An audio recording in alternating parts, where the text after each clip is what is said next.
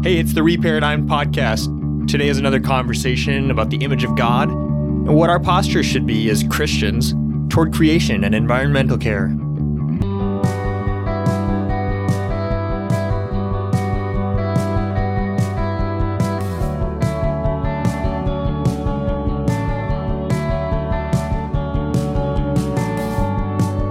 There's much wonder to behold in Genesis 1. God, for one, the divine collaborator at work enlisting the elements of creation to create life according to all its various kinds.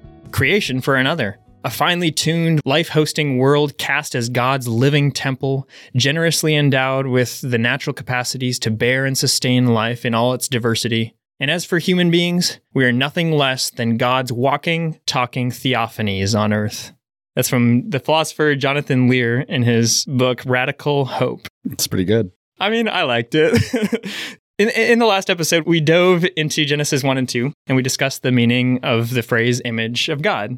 It's important because it's the foundational identity of humans according to the Hebrew Bible. It's the first thing we should think when we pose the question to ourselves Who are we? We are the image of God. We discussed that this phrase basically means God's deputized creation rulers. God has entrusted us with his creation to govern and steward it in an ordered way toward his ends. The fundamental vocation that we, the image of God, are supposed to take up is that of ruling, filling and subduing the land. And we could always rule badly, of course. so mere ruling isn't enough to just exercise our might over creation and just bend it to our will. No, we we need to rule it toward the right goal. And the goal is to serve it and preserve it in an ordered way so that God's creation remains tov, good, life-giving and sustained for future generations to enjoy. That goes for all of creation the humans, the animals, and the land. Not stated explicitly, I would assume the sea and anywhere else we explore as well, although I'm going on a limb there. Maybe the Hebrews really hated the sea. They actually did. It's crazy chaos out there. yeah, yeah. But I mean, I, I just kind of summarize this by saying wherever humans set foot, we are to serve and preserve that space in a good and ordered way for the future. But if we're honest about it, we obviously live in a world far different than the idealistic one recounted in Genesis 1 and 2. I mean, to me, honestly, the, the calling of humans as God's image almost seems unrealistically esoteric, unattainable. But though we humans have dropped the ball in a major way, and we've brought about the disorder that we now witness, we still affirm that it's possible to live as faithful images of God, representing God, our Maker, well in our management of His creation. We believe this because God has been at work in human history to restore the goodness that was lost. This is the story of the Bible, God's restoration of humanity. Now, we'll circle around at the end of this conversation to what I think to be just the best model for seeing how the restoration of our very selves could be possible in this fallen state. And I think that's to look to Jesus of Nazareth, who's called the true image of God a couple times in the New Testament, in Colossians 1, 1 Corinthians 4. I think this is interesting too. Dr. Carmen Imes, who may or may not make a guest appearance on the podcast, she makes the true observation that Jesus is the image of God precisely because he's human. Though we affirm his divinity, of course, it's not because of his divinity that he's the true image of God. It's rather his faithful humanity that makes him the true image of God. And as Jesus said in John 14, the Spirit who animated him and empowered him in his ministry would empower his followers to do even greater things than the ones he was doing. this is shocking. like, could it really be the case that God is transforming humanity so profoundly that the community of Jesus would produce goodness in an even greater way than Jesus was able to being, you know, one one man located in first century Israel, Palestine. It's almost hard to believe. But if God does, in fact, animate the community of Jesus by his spirit, God only knows how much restoration will be wrought in the world. Yeah, it's interesting that note that you've got from Carmen Imes there that Jesus is the true image of God because he's human. I think back to last conversation we had. You noted that Genesis 1 doesn't say that God had an image and then humans were created like in the pattern of that image, but that humans were created as the image of God. Like somehow humans image God in a way that he was not imaged before the creation of humans. So something unique about the existence of humans is that they function as that image of God. So it's interesting to think of Jesus as being the image of God because he's human. I've never thought of it like that before. Yeah, that was super helpful. I mean, back to that first quote I, I, read by Jonathan Lear Jesus, in the most ultimate way, was a walking, talking theophany, an appearance of God himself. Sure. You think like John 1, he's pretty explicit about that. Yeah, exactly. Right. And insofar as we are called to image God, to represent him, to be his designated representative deputies, you know, representative rulers of the land, creation and ourselves. Anyone who looks at us is supposed to see in a small way what our God is like, what our maker is like. It's not to elevate us to the status of God somehow, like you could possibly do that with a creature. That's almost just silly to even say but it's to remind us of the high calling and the sobering calling that we have that we carry the name of our Maker. I mean, this actually goes to Carmen other book, Bearing God's Name.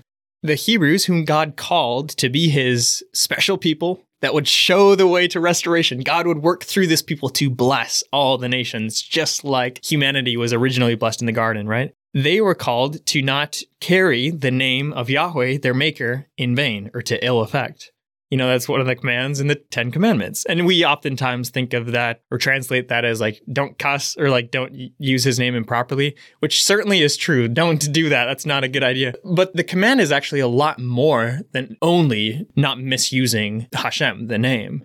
You are carrying his name. It's like stamped upon you as his person, as his people. Everywhere you go, you're representing him. So be careful how you go.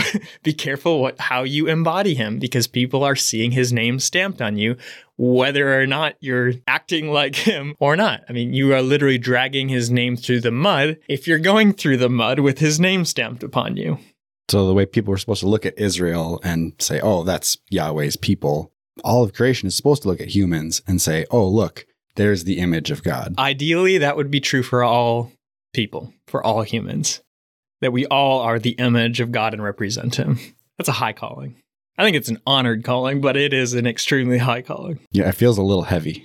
Well, it is heavy, which is kind of interesting because that's what the Hebrew word kavod, translated usually glory, means.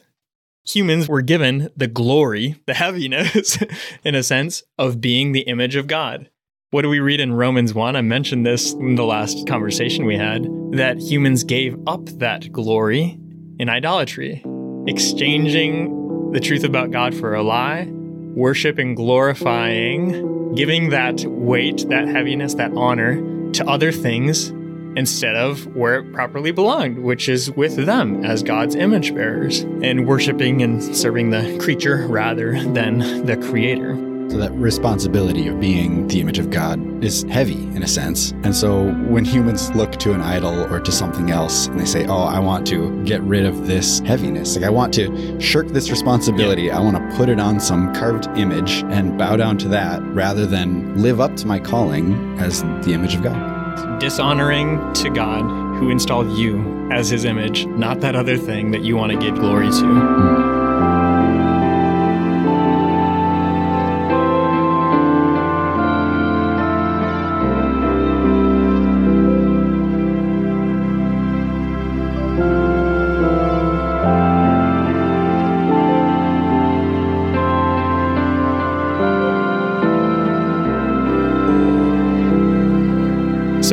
Let's talk about vocation then and try to get a little bit more practical here. I don't know if it's going to be possible, and I don't want to attempt to solve everybody's problems, but perhaps the conversation can be helpful to get us thinking at least.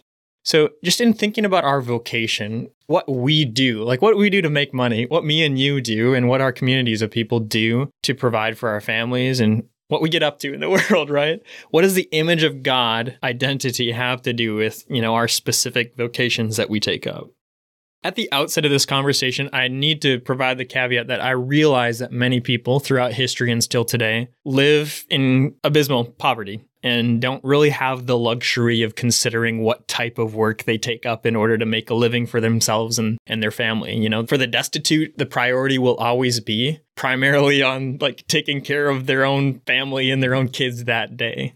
So I get that. However, for a lot of us, we really do have the luxury to consider whether or not the specific vocations we have chosen are honoring to our Maker. And I think one of the best ways to figure that out is to simply run the question through like a, a biblical grid, which would go something like this. There's a reality claim, all right? And the claim is this We are God's image, his representative rulers on the earth.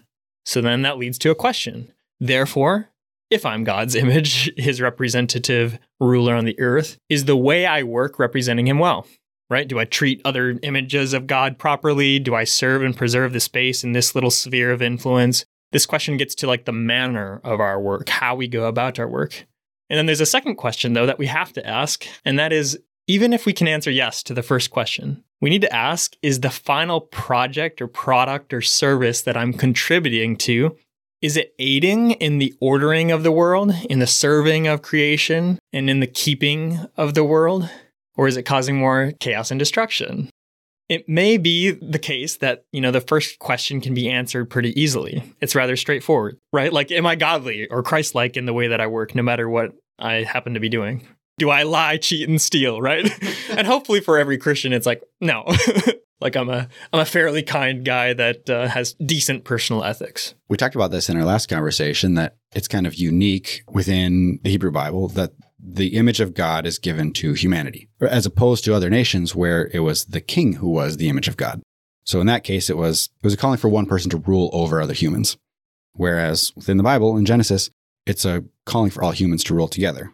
So if something about your vocation is causing you to demean other human beings or to seek to exercise power over others consistently, then you're usurping the proper role that you should be playing as the image of God. Yeah. You're elevating yourself by demeaning other images. Yeah. And that's not in line with the Genesis calling right. to be the image of God. Yeah. Oh, that's a great point. Yeah, I'm glad we actually mentioned that last conversation too, that the ruling and subduing of the land and the animals does not apply to other human beings. it's inappropriate to exert that domination over other human beings. They are your equals. They too are to rule the land. And we are called to try to figure out how to be a community of people who can co rule together. So, yeah, to your point, there is no place for demeaning or demonizing other human beings in our vocation or in our leisure. There's just no place for it if we're going to be faithful images of God. But the second question, even if we do some self examination and we're like, yeah, I think I more or less try to follow God and, you know, submit to his spirit and be filled with the fruit of the spirit, right? I'm kind to my coworkers, my employees, whatever. I keep my space organized. I work hard. We still need to ask the second question though. And I just think it's extremely sticky, but we need to ask it. It's not always clear whether or not the actual cause we are contributing to in our day jobs is contributing to the long term keeping or preservation of creation. I thought some thought experiments would be kind of fun. I'm not like honestly, I don't want to provide like what I actually think about these scenarios. They're just thought experiments and they're limited. But we need to start asking questions like this. You know, what about the structural engineers, whoever the heck does that, who design and build high rise apartments, you know, in, in such a way that they're safe for the residents, right? That's good, right? Well, what if they do so for a wealthy billionaire who's linked to child trafficking, who uses these properties to house, use, and abuse his victims? Well, that's not so good you're enabling this guy to do his evil deeds, right? At the same time, it's like, no, I mean, I'm not the cause for his using this good thing for evil. Okay, okay. So that one's kind of removed. So probably, you know, justify. Yeah, it's probably still good to be a structural engineer and to make sure buildings don't fall on people, right? Okay. You know, what about graphic designers at a partisan news outlet that make a profit off of fear mongering? you know, twisting stories and doing highly selective coverage in order to stir people's fears and anxieties, driving them to consume ever more partisan and divisive content. Which then drives further profits. Good thing this doesn't actually happen anywhere. Yeah, I've never heard of this happening before. But like, it'd be easy to be like, ah, I'm just the graphic designer, right? Like, I do good work. I do good and ordered work in this space. Well, what about the cause that it's contributing to? That one's getting a little more entwined, and you can see how there's a little bit of tension there now, maybe. It'd still be easy to say, oh, well, I'm not the one picking the story. It's like, uh, you know, my task here is pretty limited. Yeah, or you should see the other guy. They're they're so much worse that the ends justify the means here. you know, yeah. I mean, we have to consider. what about the congressional staffer who works as an aide to a congressperson, a congressperson who maintains their position of power through lies and bribery, and who profits off of legislating in certain ways, even in ways that harm fellow images of God. It's like, well, I'm just the staffer. I'm not the person doing the bad deeds. In fact, my presence here might be good. And maybe that's the case. I'm just saying, like, this gets complicated. What about the security worker at a plant, protecting the plant workers from potential harm? Well, that's good, right? You know, securing the premises. What if it's a weapon manufacturing plant where bombs are being created that the government will sell to other governments who will drop them on three year old children, just like mine waiting for me at home? That's not so good now, is it? Am I aiding in the production of that whole mess and that whole debacle? There's no easy answers to these questions. And, you know, at some level, we can't really separate ourselves from the, the interconnectedness our work has with genuine evil in the world. That's pretty obvious to me. Like, I don't think that the answer is to remove ourselves completely from society either, because, you know, one doesn't want to have any blood on their hands, right? How is the world to be restored if we hide from all of its problems, right? Mm-hmm. However, I do think that each of us needs to think big picture about our vocation, especially if we have the luxury to do so. And we need to consider whether we are directly contributing to the disorder, the destruction, and unsustainable management of the world that God called good. We can't afford to escape the results of our actions by refusing to think about them or by appealing to this sentiment that God will destroy it all anyway. like, I would really challenge you if you kind of have that view. Like, where in the Bible does it give us permission to have a to hell with it attitude and to rebel further from our identity as God's creation stewards? That idea of you know, coming up with excuses or finding permissions. As you're going through all of those scenarios, it's really easy to imagine how somebody in those positions would find ways to kind of manipulate a story that either doesn't drive them to ask those questions or justifies what they're doing or kind of narrows down their viewpoint. There's a thousand ways that somebody could very easily justify any of those and do so in a way that the members of their local church would completely support them. Yeah. Going through these, I'm, I'm just struck thinking about how seldom we talk about the way that our vocations, our habits, our patterns really affect the world around us. Yeah. I mean, in the church experience that I have, and I've had the privilege of being part of very healthy churches, I don't feel at all that that I'm coming out of some weirdo cult or something like that. So I, I say this very generously and graciously to my fellow like theologically evangelical Christians. I don't think we do talk in these terms. And I don't know all the reasons why it, it does seem a little bit theologically off to not talk about our individual vocations and even our corporate vocations and what we're doing as a church community, to not talk about the contribution that we're making towards the ordering and sustained creation that is around us in our little pocket of the woods. It seems like an extremely appropriate way to be talking in our church communities about both our individual vocations and what we're up to corporately as well. Because w- whether or not you're mindful of it, you're functioning in and you're contributing to some sort of a culture. Yeah, I think whether we like it or not, we do reflect something in the world. Is it Yahweh our Maker and his intentions, or is it something else? Or is it a mix of both? the muddy middle? Probably.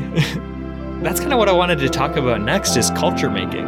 What does the image of God have to do with what type of communities we develop? Whether our families, obviously first, or our church communities, or our friend groups, or city councils.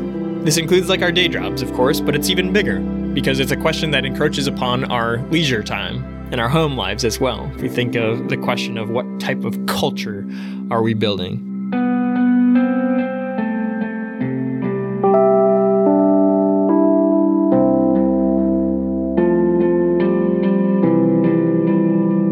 You familiar with Makoto Fujimura? No. He's a prominent American artist on the scene today, and he wrote a couple books Theology of Making and Culture Care.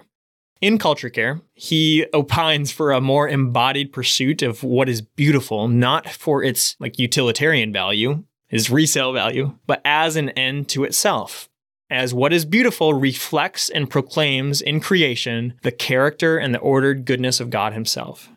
Honestly, his book was really encouraging to me, and it's actually shaped how I've gone about doing some of this podcast.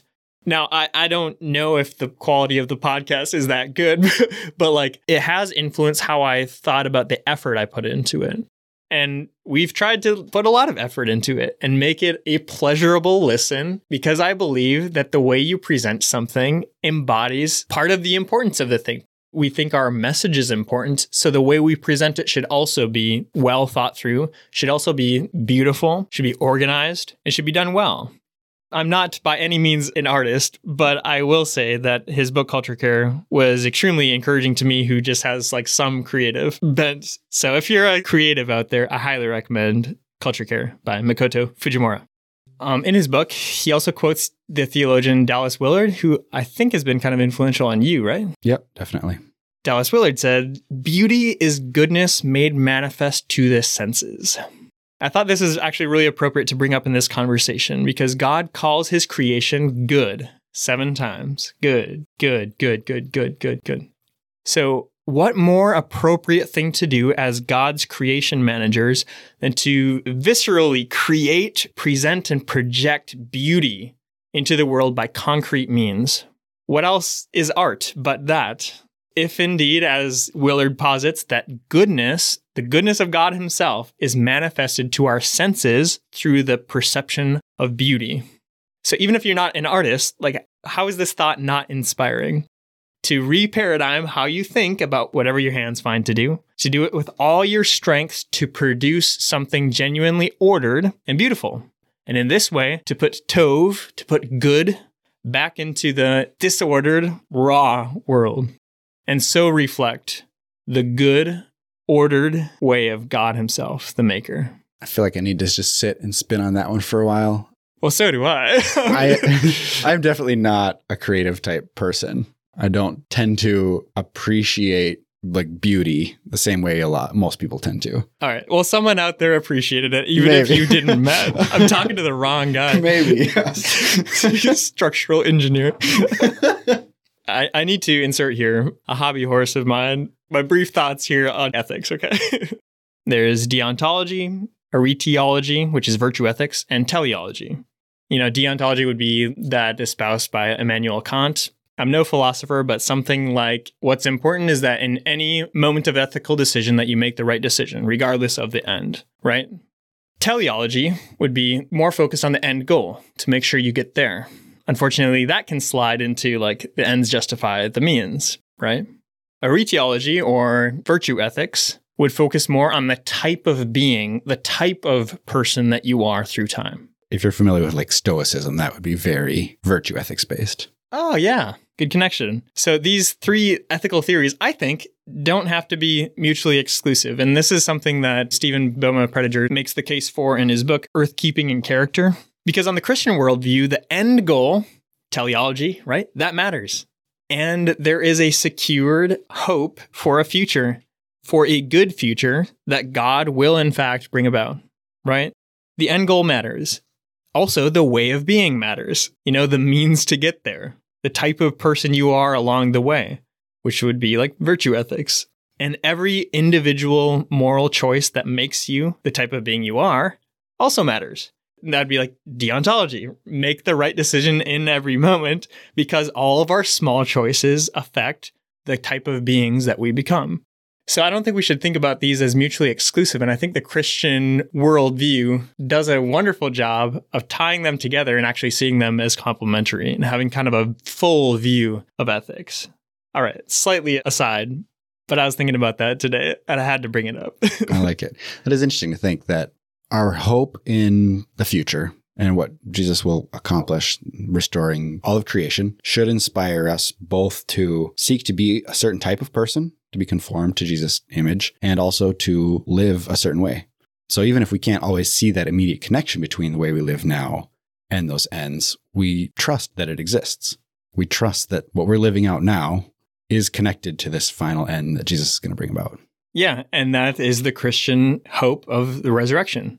That everything we do right now matters in probably a more ultimate way than me and you can realize right now as we sit here.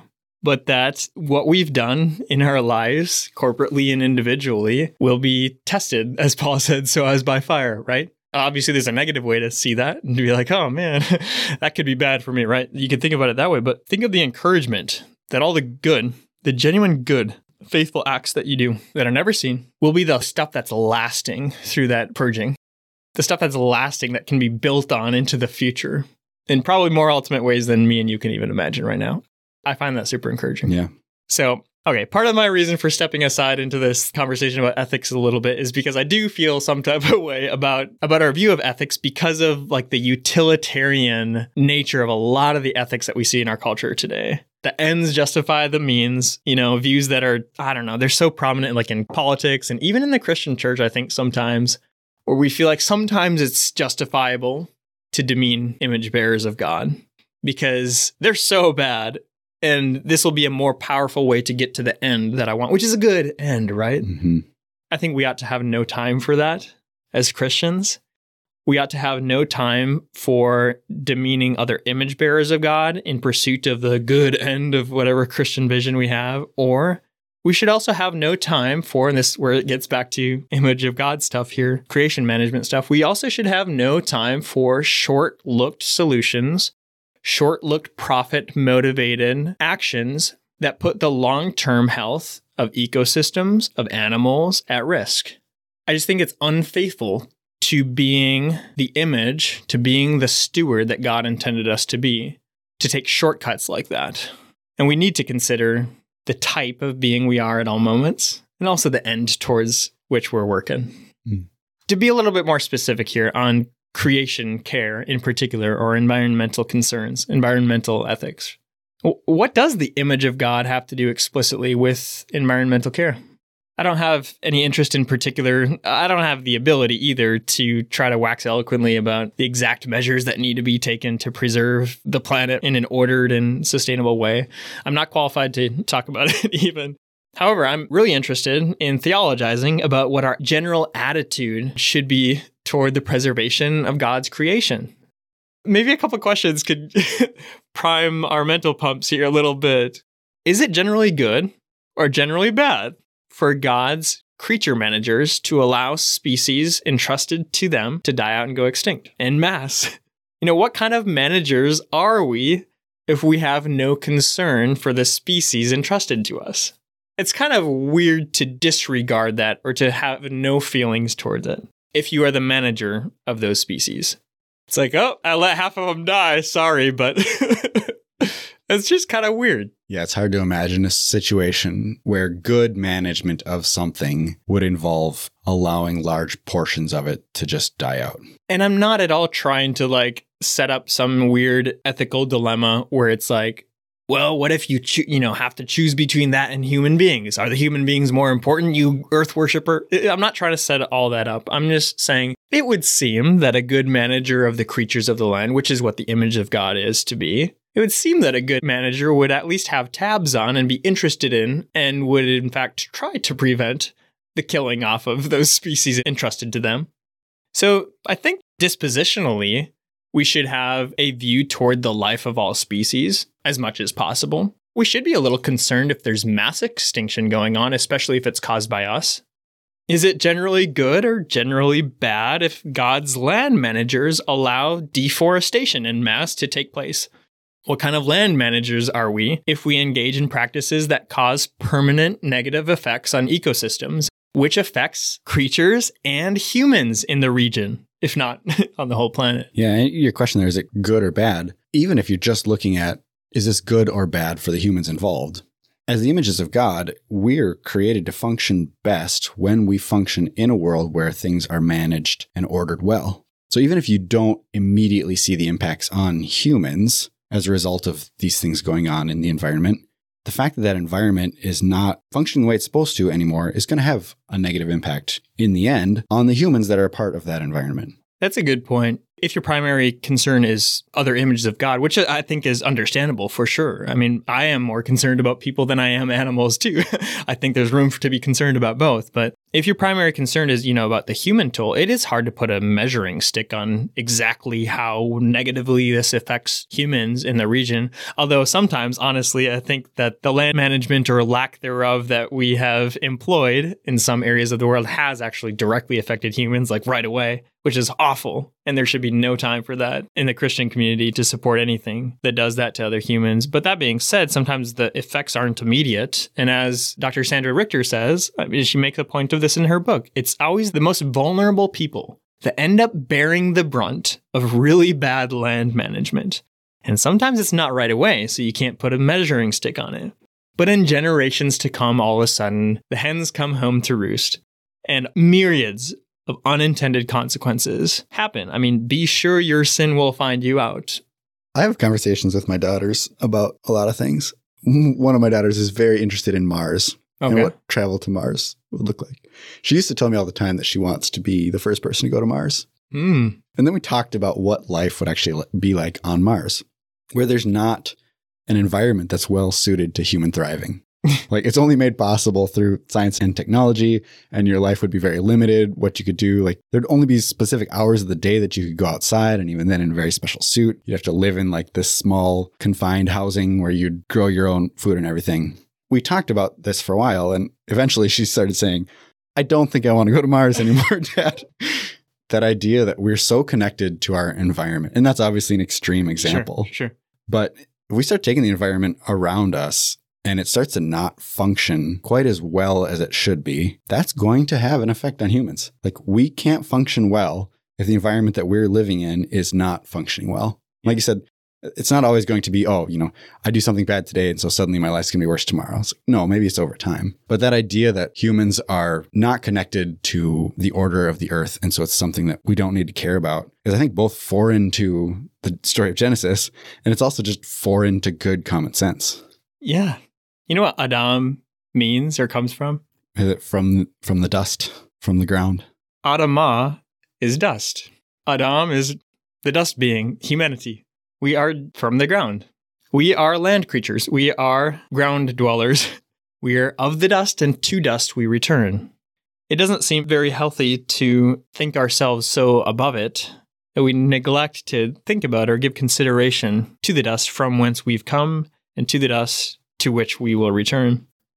One last question here is, it generally good or bad to use sustainable means of energy to power our ways of life? What kind of resource managers are we if we don't count the cost of using energy sources that will dry up? and we'll leave our grandchildren, great great grandchildren, whenever the energy sources dry up, we'll leave them in a horrible place to try to rapidly innovate to make up for the loss.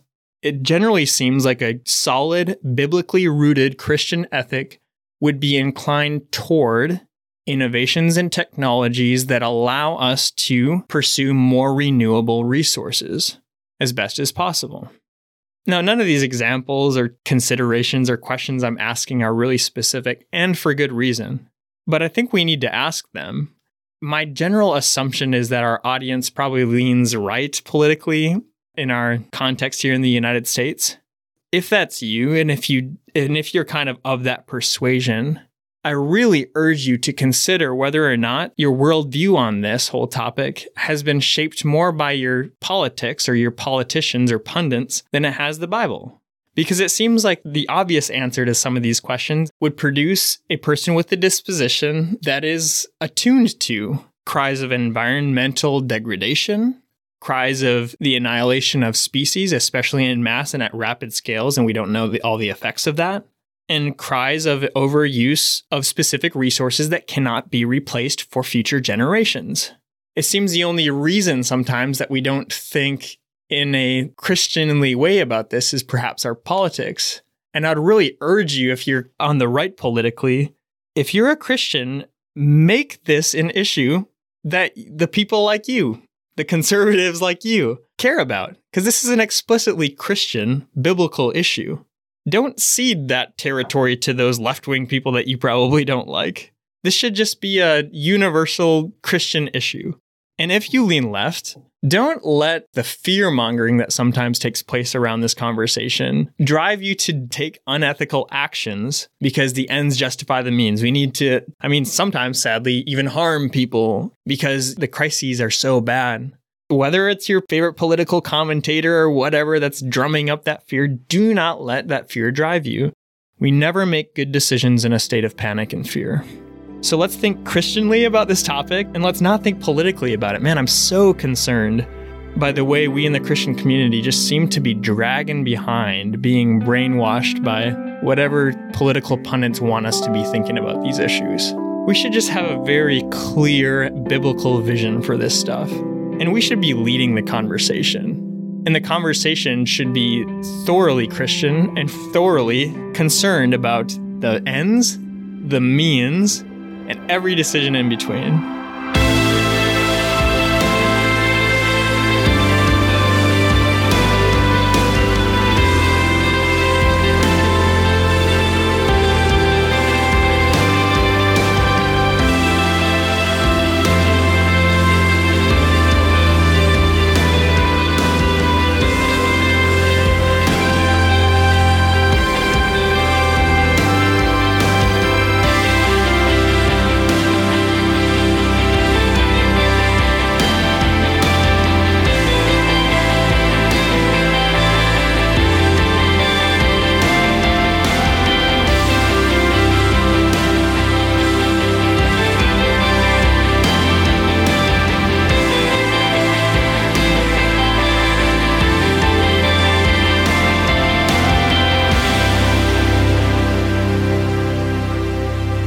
It's hard to really see a way out of the disorder and destruction that we see around us, both in the human community and the animal community and, and the land around us. There are a lot of problems that we've created that need to be addressed. But we need to start with ourselves and we need a guiding star. We need to build our lives upon a foundation that will stand start with ourselves and work our way outward to be the type of people again i'm a fan of virtue ethics here to be the type of people that we need to be. Otherwise we won't even see clearly when it comes to complicated issues like environmental degradation. Like i don't even i don't know if all the claims are right or which ones are right or which ones are wrong. I'm not even getting into that. I'm just saying these are very complex issues for us to even like care about them and to be wise heading into those conversations and to have a wise and robust stature, we need to have our lives built upon a rock. When we listen to Jesus' teachings, we're building a worldview and a way of life on the rock of faithful human identity as God's image. Yes, that question about what it looks like to be the image of God in a fallen world. Well, Jesus came into a very fallen world. Oh, man, exactly. It's like, what does it even look like to start being faithful in this world? Look at Jesus of Nazareth. There's a man who is faithful in this fallen world. I think there's no more powerful example in the Bible for reparadigming our fallen worldview, our fallen ways of thinking about our identity and our role in the world, into conformity with God's vision of restored humanity than the Sermon on the Mount in Matthew chapter 5 through 7. I was really excited actually this year to see that the Bible Project is taking the entire year and just focusing on this Sermon on the Mount. So they're doing like weekly podcast episodes and releasing videos, I think every month or something like that, every five weeks on the Sermon on the Mount. So definitely look forward to that. If you guys don't follow the Bible Project, I definitely recommend what those guys are doing over there. In any case, this extended discourse on the Sermon on the Mount Jesus shatters our fallen worldview and introduces us to a restored one, one that's more faithful to the created intentions of God for his image bearers in the beginning. For example, if we happen to have the worldview, the, view of life that, you know, life's about short term happiness, earning enough money to get the things that we want, good old fashioned capitalism, right? we may need to consider Jesus' words do not accumulate for yourselves treasures on earth, where moth and rust destroy and where thieves break in and steal, but accumulate for yourselves treasures in heaven, where moth and rust do not destroy and thieves do not break in and steal. For where your treasure is, there your heart will be also. The eye is the lamp of the body. If then your eye is healthy, your whole body will be full of light. But if your eye is diseased, your whole body will be full of darkness. If then the light in you is darkness, how great is the darkness? No one can serve two masters. For either he will hate the one and love the other, or he will be devoted to the one and despise the other. You cannot serve God and money. If we happen to have the view of life that, you know, life is all about long term security, and we spend all of our time thinking about how to set up generational wealth so that our children are perpetually taken care of, well, that seems good, right? Well, we may need to consider Jesus' words. Do not worry about your life, what you will eat or drink, or about your body, what you will wear. Isn't there more to life than food, and more to the body than clothing? Look at the birds of the sky. They do not sow or reap or gather into barns, yet your heavenly Father feeds them. Aren't you more valuable than they are? And which of you by worrying can add even one hour to his life? Why do you worry about clothing?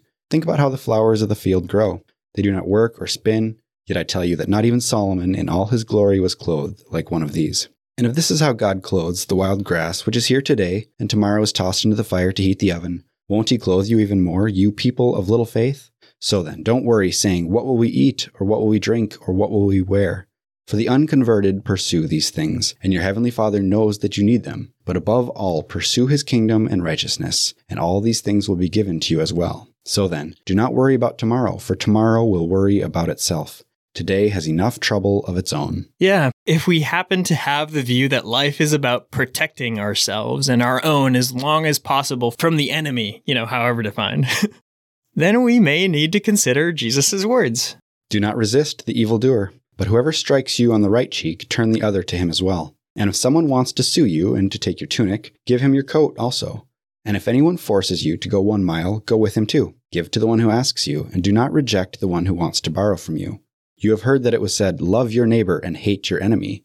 But I say to you, love your enemy and pray for those who persecute you, so that you may be like your Father in heaven, since he causes the sun to rise on the evil and the good, and sends rain on the righteous and the unrighteous. And if we happen to have the view that life is about working as hard as possible for as long as possible and forcing the change that you want to see in the world by mere grit, then we may need to consider Jesus' words. Ask, and it will be given to you. Seek, and you will find. Knock, and the door will be opened for you. For everyone who asks receives, and the one who seeks finds, and to the one who knocks the door will be opened. Is there anyone among you who, if his son asks for bread, will give him a stone? Or if he asks for a fish, will give him a snake?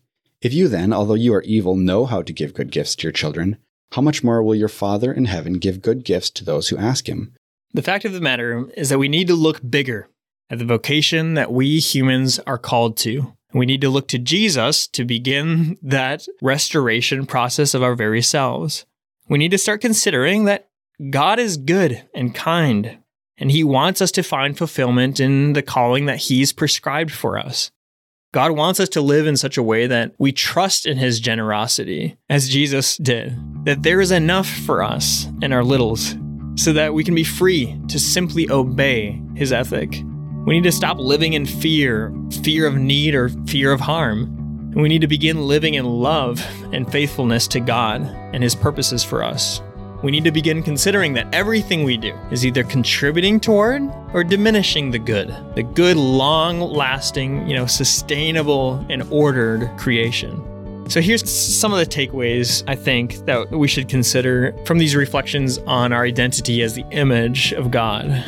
We need to believe Believe what Jesus said about reality. Believe what the Bible says about us that we are God's image as representative rulers of the land. We need to embody this reality. Trust God to animate us by His Spirit to live as faithful human rulers of the land, even in this fallen world, you know, just like King Jesus did. Obey Jesus' words. And we need to trust that God will make all things new we don't know when, we don't really know how even, but the restoration of the good and ordered world will become a reality. And all of our small acts of faithfulness in this fallen era will be carried over as something solid into the restored world to come. In other words, nothing is forgotten. Everything we do matters far beyond the causal chain that we can perceive with our senses. I'll leave us all with this quote from the late Presbyterian pastor, New York City, Timothy Keller, from his great book, which I highly recommend Every Good Endeavor Connecting Your Work to God's Plan for the World. It's a great book in this context, in this conversation. But he says this wherever we bring order out of chaos, whenever we draw out creative potential, Whenever we elaborate and unfold creation beyond where it was where we found it, we are following God's pattern of creative cultural development. Just as God subdued the earth in his work of creation, so he calls us now to labor as his representatives in a continuation and extension of that work of subduing.